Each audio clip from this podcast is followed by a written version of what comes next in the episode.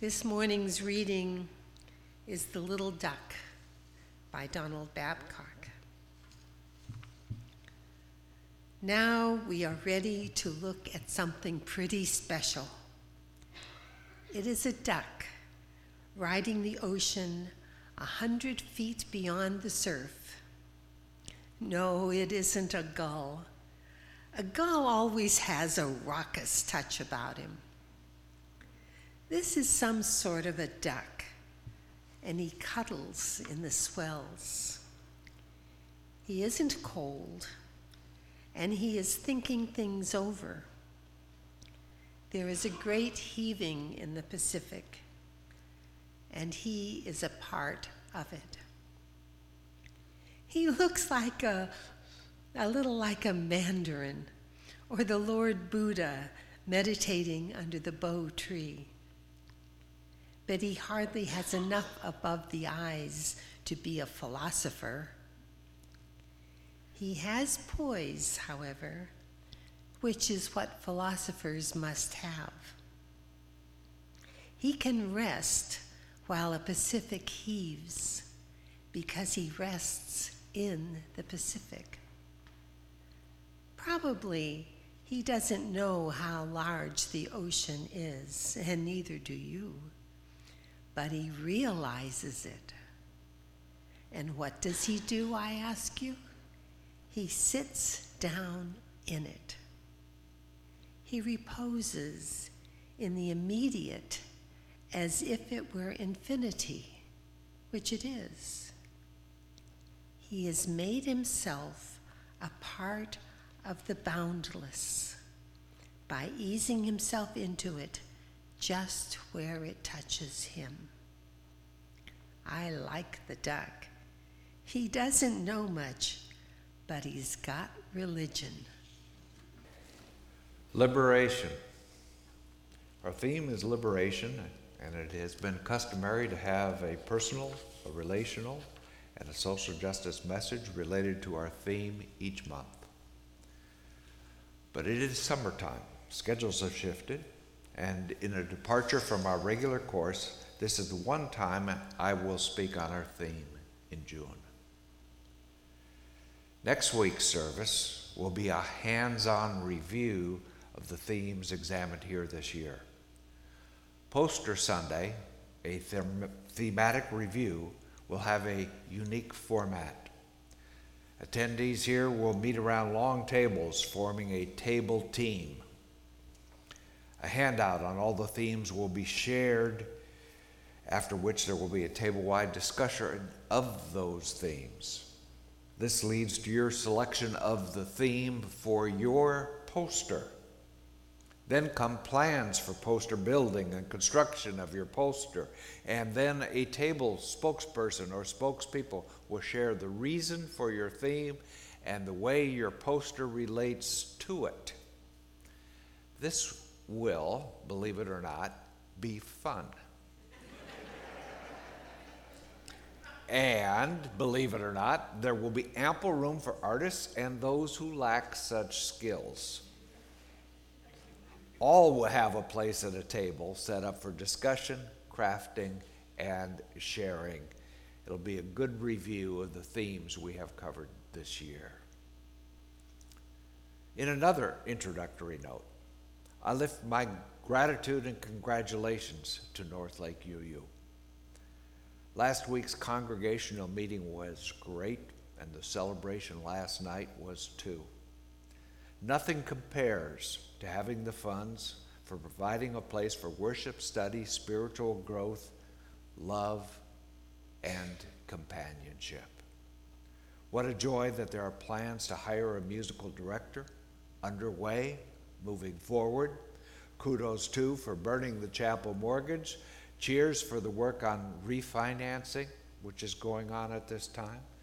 Congrats, too, for looking forward, preparing for what will come in the years ahead. There is nothing like abundance, my friends. Nothing like it. And last week's meeting felt like a turn of the page. Congratulations to each one of you, all of you some of whom do a little, some of whom do a lot, each of whom participates in the move forward at North Lake UU Church. Abundance is catching on here. The key is in the lock. I have found true pleasure in the spring flowers of this area. I am grateful to you for this viewing opportunity, for without your call, I do not know if I would have seen the flow of flowers following flowers or the visual treats bursting forth during springtime in Washington. My camera has had a workout this spring.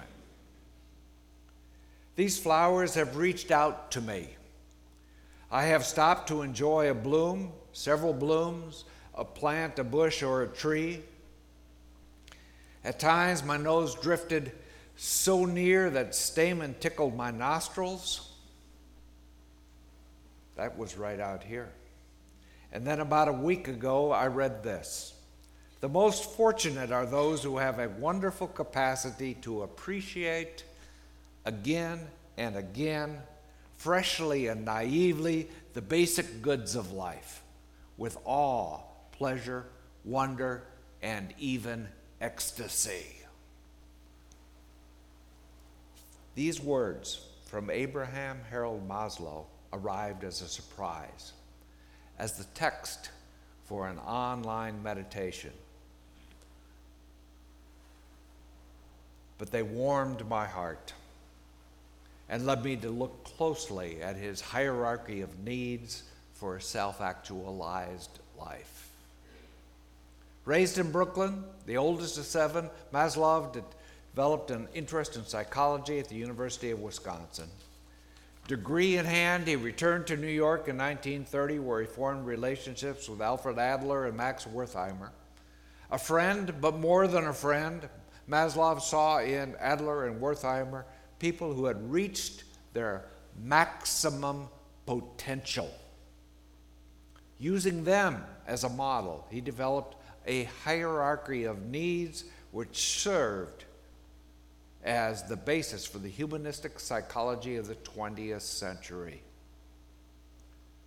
The theme of liberation fits well with these stages of personal development described by Maslow. The key is in the lock, references personal liberation. Oh, we may have struggles with others or with institutions. You know this, as do I. Yet, a significant part of reaching toward full potential is recognizing that you are responsible for yourself. You make the choices for you. If you look around the room, catch eye with somebody else in the room, you may trust that person, love them completely, but that individual over there is not going to make your choices for you. Am I correct? We do this ourselves. It's our responsibility, and we think about that a little bit here as we work on our spiritual development. It is part of the capacity of what it takes for us to grow as individuals. Maslow's hierarchy of needs describes the steps people take in order to become the best they can be. The first need that leads towards self actualization is the physiological need. It refers to breathing, food, water, sex, sleep, homeostasis, security, and excretion, the sweat and other bodily discharges, all of which are there physiologically. Our hope is that all here have successfully recognized and managed this first need. The next need, safety, references the security of body, employment, resources, morality, the family, health, and property. These safety related needs set a base upon which an individual moves toward higher goals They're important in that move toward higher goals. While a person may lose a job or face difficulties with their health or any of these other areas, attending to the second need opens the door to further development, says Maslow. The third need, love, belonging, relates to friendship, family, sexual intimacy. A consideration here, the negative of this need is the grief that comes to a person who has had and then lost a friend, a family member, or a partner.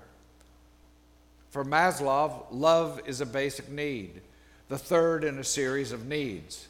It follows the physiological and safety needs, setting the basis, establishing the roots for the fourth need. And what is interesting to me here is we talk about the importance of love in Unitarian Universalism. We talk about being on the side of love, standing with love. But this is the third need. And the fourth need is esteem. Here we look at self esteem, confidence, achievement, respect of others, and respect by others. These are the traits people craft by themselves. It is a movement forward out of love. But this can only be done at this step in relationship to others. Northlake is a place where such skill development occurs. Personal achievement merges with collective goals here. This religious institution thrives due to people who learn how to work together for the good of all. The most pleasing accomplishment, I must tell you, in ministry is when I see someone who arrives rough cut but full of potential begin to reach out to greater levels of self esteem, confidence, achievement, respect of others, and respect by others. They go on and do good things after their time. And much of that happens in institutions like Unitarian Universalist churches. Much of it has happened here. Nothing at all compares to seeing that take place. But all of this leads to the capstone, the fifth need self actualization. If a good life is one's goal, if one wants to be the best one can be, then self actualization, a feeling of having made it, arrives along with morality, creativity, spontaneity, problem solving, lack of prejudice, and acceptance of facts. Attaining this fifth need is becoming fully actualized. At least this is the way Maslow saw it when he looked at his two models of people who had reached, he thought, their maximum potential Alfred Adler and Max Wertheimer. That is the positive side of this hierarchy of needs. But the truth of the matter is that people can operate primarily with a fourth need orientation, but be pulled back by a first, second, or third need difficulty. The course of reaching a fully successful life is filled with a myriad permutations. One of the reasons why it is important to keep our focus, to manage the lower level concerns, to aim for the stars, to really and truly reach out for others, everything we hope to achieve for ourselves is because we know we are heading toward this pinnacle of achievement in life. Personal development involves waves of self improvement.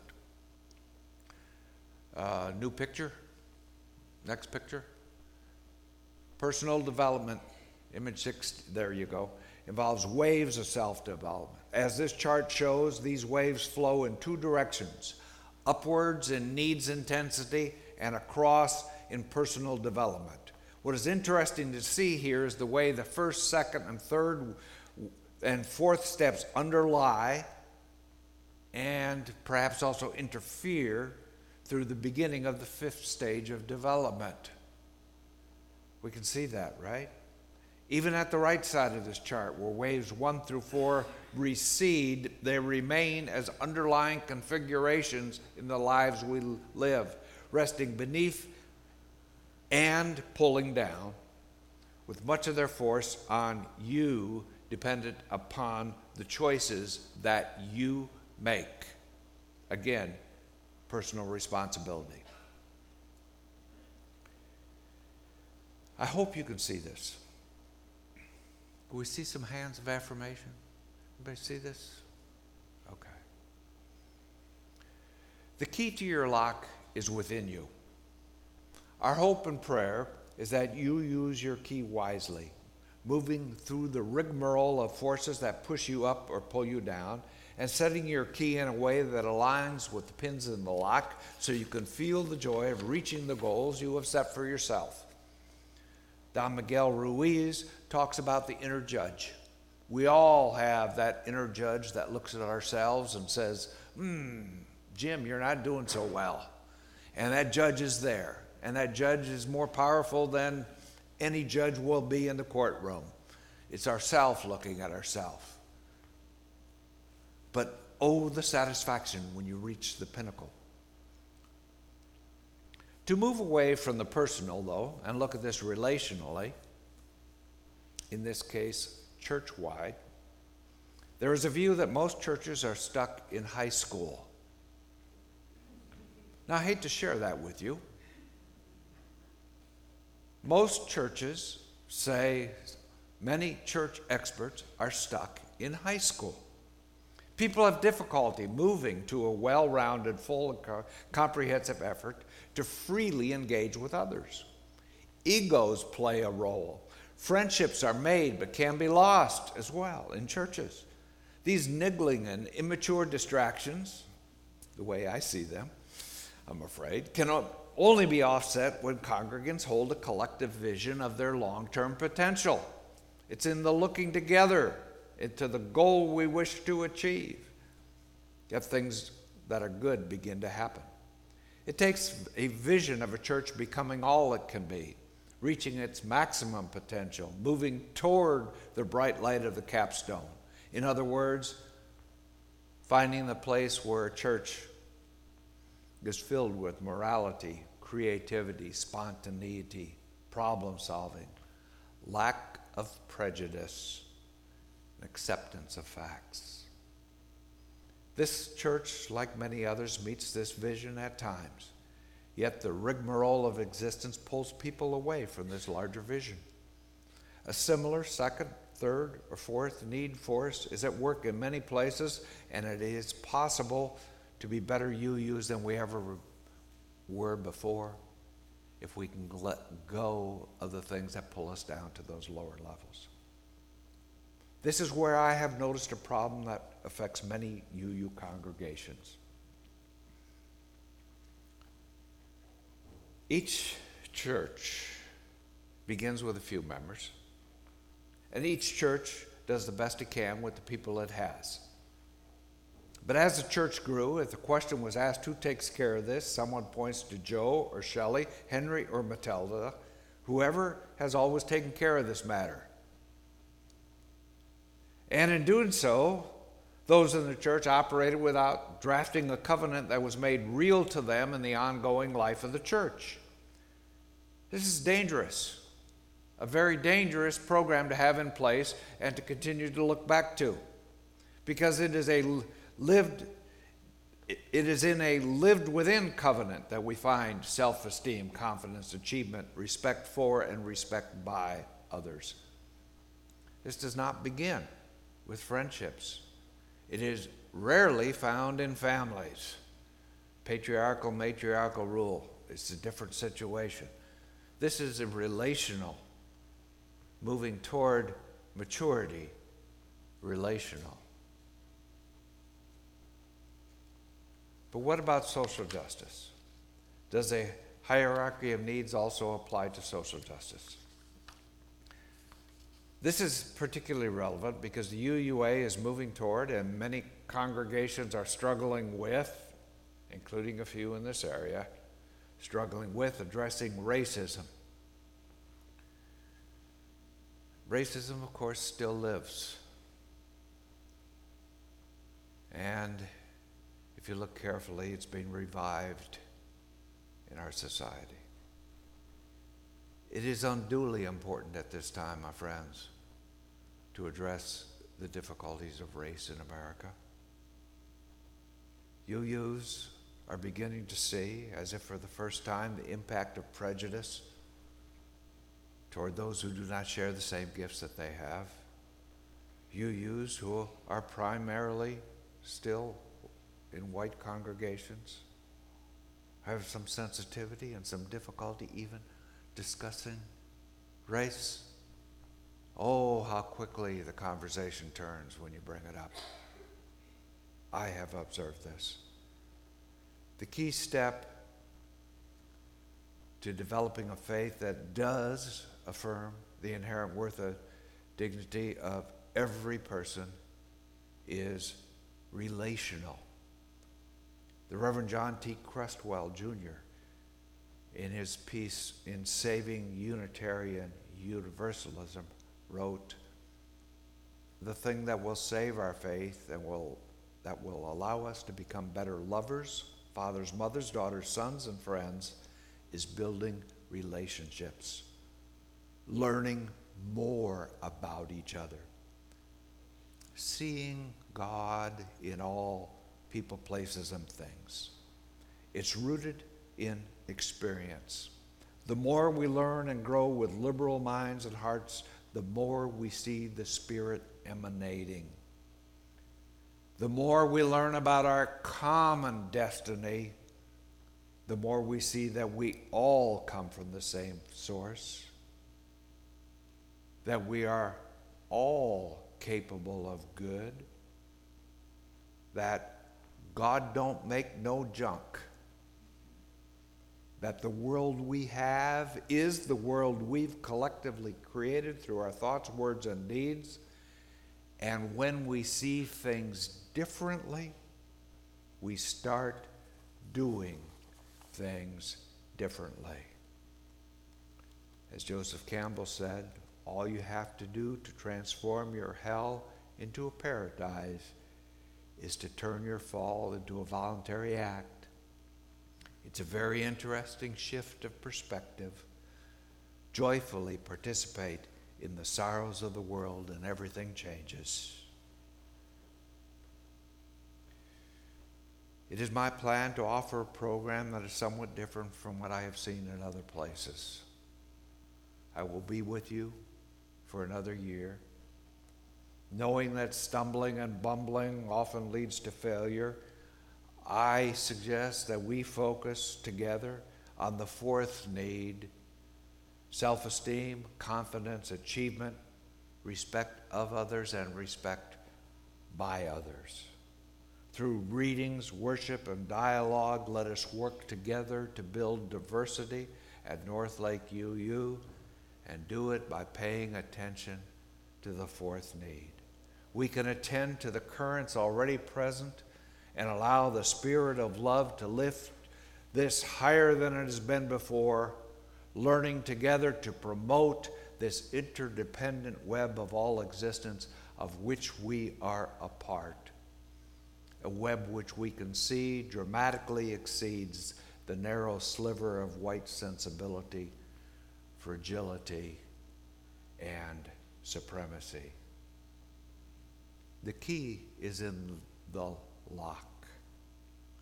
You can lead the way toward a better way, the capstone of personal and congregational achievement. May the Spirit of life dwell within you, radiating love and inclusion for all and sharing it with the world around you. Namaste.